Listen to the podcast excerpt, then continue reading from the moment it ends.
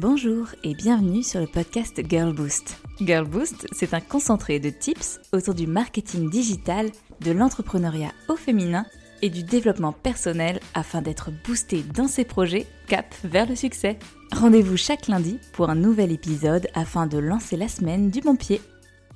Quand on est solopreneur, on commence par construire petit à petit son projet, son business, sa clientèle. Cela prend souvent plusieurs mois avant de rouler comme sur des roulettes et de se créer sa propre routine. Mais il ne faut pas oublier que, au-delà des clients, il y a notre propre gestion d'entreprise à faire. L'administratif, avec les devis, les contrats, les factures, les relances, les déclarations. La prospection, pour remplir notre agenda avec une clientèle en croissance et en développement. La communication, pour gagner en visibilité et permettre de l'acquisition client. Et les canaux digitaux, qui vont avec notre site, notre réseau, etc. Et quand on vend des produits, il y a également notre stock à gérer, notre e-shop, notre boutique et ainsi de suite. En bref, on a rarement le temps de s'ennuyer. Et c'est d'ailleurs cela qui nous plaît. Être chef d'orchestre, touche à tout, et apprendre continuellement. Je n'ai jamais autant appris que depuis que je suis entrepreneuse. C'est tellement riche et tellement formateur. Je pense que vous êtes d'accord avec moi sur ce principe. Seulement voilà, à un moment donné, il se peut que l'on finisse par stagner. Et bien que notre routine et notre petit train-train quotidien qui s'est installé nous conviennent, il faut admettre que l'on a envie de continuer notre croissance fulgurante et passer à la vitesse supérieure. C'est d'ailleurs la mission de l'accompagnement Girl Boost. Vous aider à booster vos projets et à passer enfin à la vitesse supérieure. Seulement, comment faire concrètement? Parce que bon, nos journées, elles font toujours 24 heures. Ça ne change pas et ça ne changera pas. On a aussi besoin de notre temps de repos, de récupération, et notre vie personnelle. Et on a d'ores et déjà un planning bien chargé. Alors comment on trouve du temps pour se développer et développer son activité Développer des nouveaux clients Développer des nouveaux produits Comment concrètement on s'y prend? Il y a mille et une façons de faire, et autant de business models différents.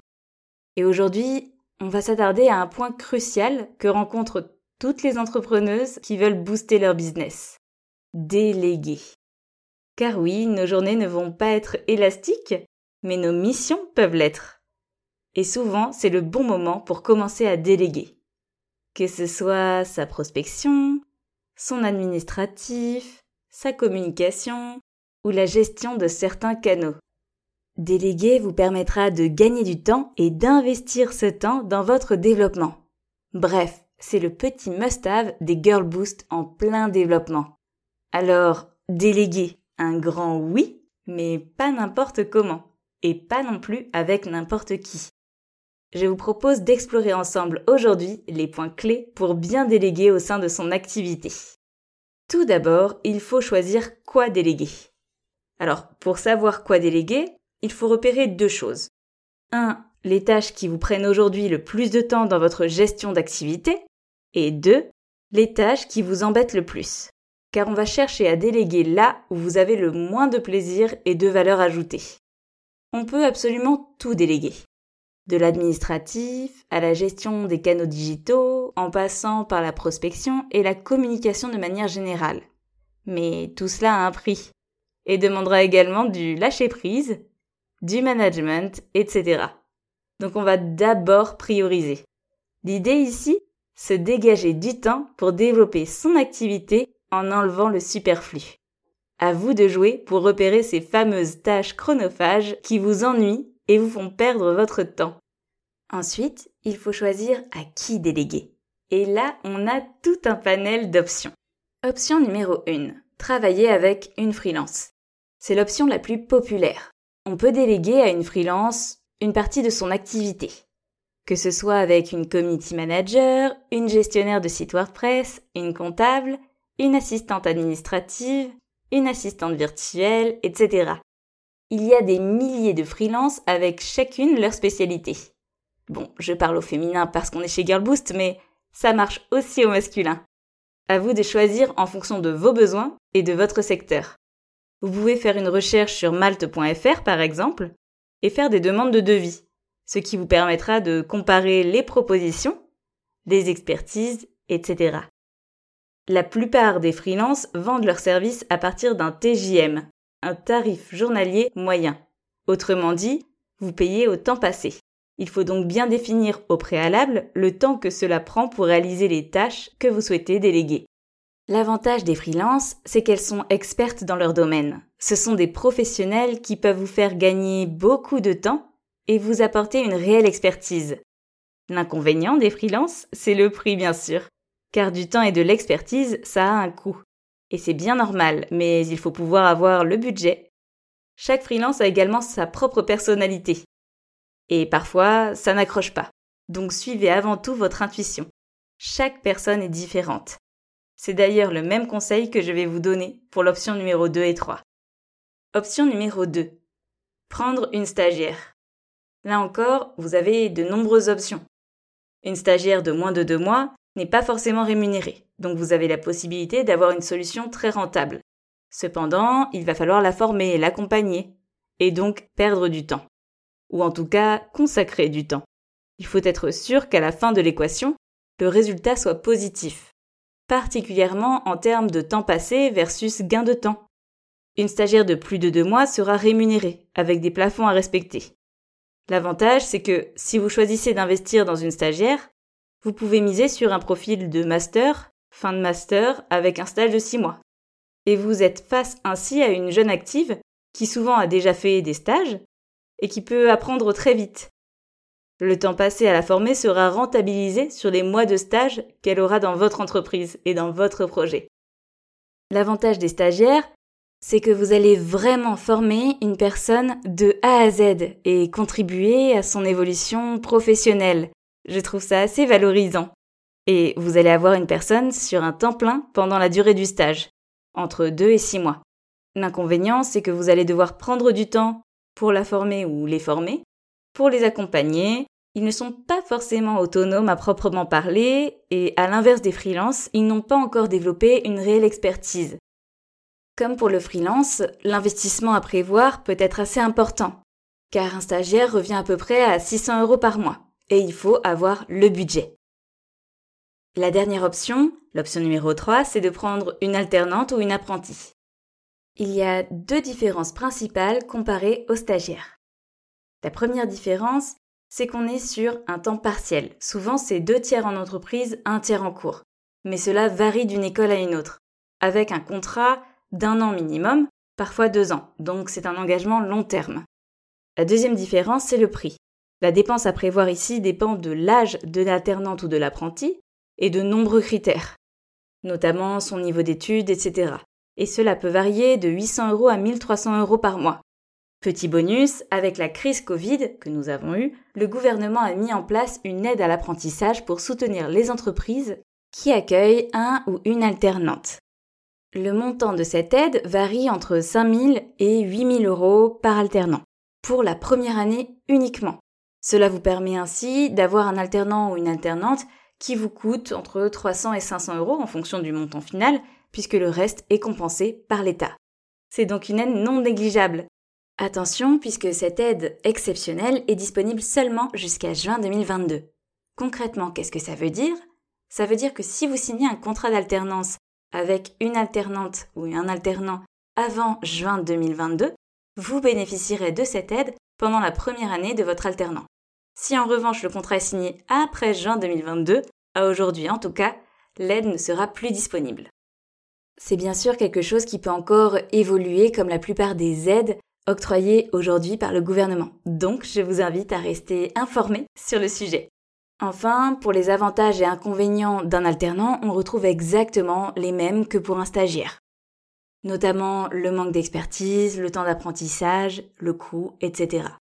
Quel que soit votre choix quand vous allez déléguer, l'important va être de bien écouter votre intuition.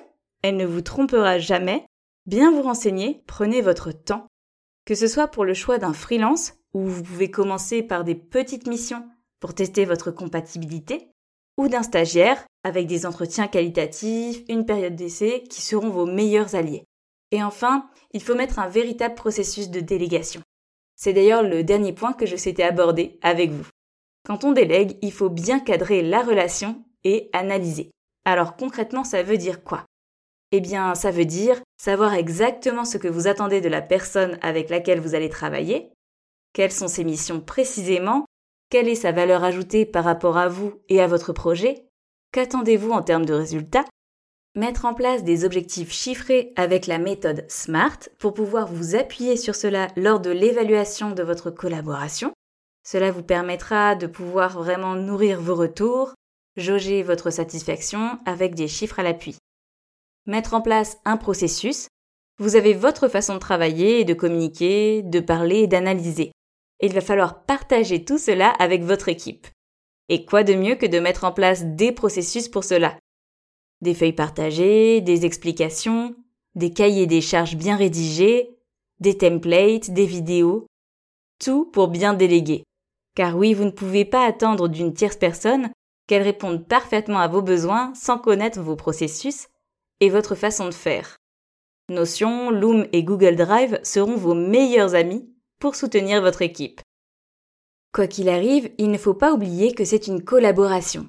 Même s'il peut y avoir un rapport de client à prestataire ou de maître de stage à stagiaire, il ne faut pas oublier que c'est une collaboration avant tout. Et c'est à vous de la driver, d'être le moteur derrière. Et puis, il faut aussi oser dire stop. Parfois, cela ne marchera pas. Cela peut arriver.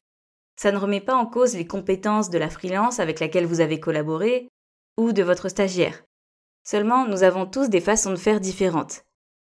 Il y a différentes façons de voir les choses, de travailler, différentes notions de productivité. Et si à un moment donné cela ne marche pas, il faut simplement accepter. Ce n'est pas grave, et il est donc temps de mettre fin à la collaboration. Je sais que c'est plus facile à dire qu'à faire. Et puis bien sûr, chaque situation est différente. Parfois, c'est vraiment pas évident. Par exemple, c'est plus compliqué de mettre fin à un contrat de stage qu'à une prestation de service avec un freelance. Mais rien n'est impossible. Et je connais des entrepreneuses courageuses qui ont pris la décision d'arrêter des contrats quand cela ne convenait vraiment pas. Et ce fut pour le mieux après quelques batailles administratives. Enfin, voici mes derniers conseils pour pouvoir déléguer. D'abord, osez y aller. Oui, ça fait peur de déléguer. Quand on a l'habitude de tout gérer, on aime bien garder la main sur tout. On aime bien pouvoir se blâmer, s'auto-blâmer si cela ne marche pas, si l'on est en retard, etc. Mais déléguer, c'est une étape essentielle pour faire évoluer son business, que ce soit avec une stagiaire, une apprentie ou une freelance. Chez Girlboost, par exemple, on travaille avec les différentes options. Nous avons déjà eu des stagiaires, Amira a rejoint notre équipe en septembre dernier en tant qu'alternante. Camille est en freelance et s'occupe des mises à jour du blog Girlboost sur le site WordPress. Karen a fait des illustrations sur la Girlboost Academy en tant que graphic designer et illustratrice. Parfois, il y a également eu des freelances avec lesquels j'ai arrêté de travailler parce que cela n'avait pas matché. Mais c'est en testant que l'on apprend et que l'on constitue petit à petit son équipe. Le plus important, c'est d'être à l'écoute de vos besoins d'analyser ce que vous attendez et de mettre en place les processus qu'il faut pour accompagner la montée en compétence de votre équipe sur votre projet, car elle fait partie intégrante de toute votre aventure, cette aventure entrepreneuriale. Si vous avez des questions sur la délégation, n'hésitez pas à m'envoyer un petit mail à camille.girlboost.fr. Je sais à quel point c'est un sujet complexe.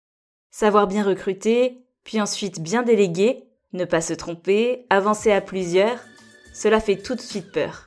Mais c'est aussi sacrément bénéfique et level up. Je vous souhaite donc une belle délégation et je vous dis à lundi prochain pour un nouvel épisode.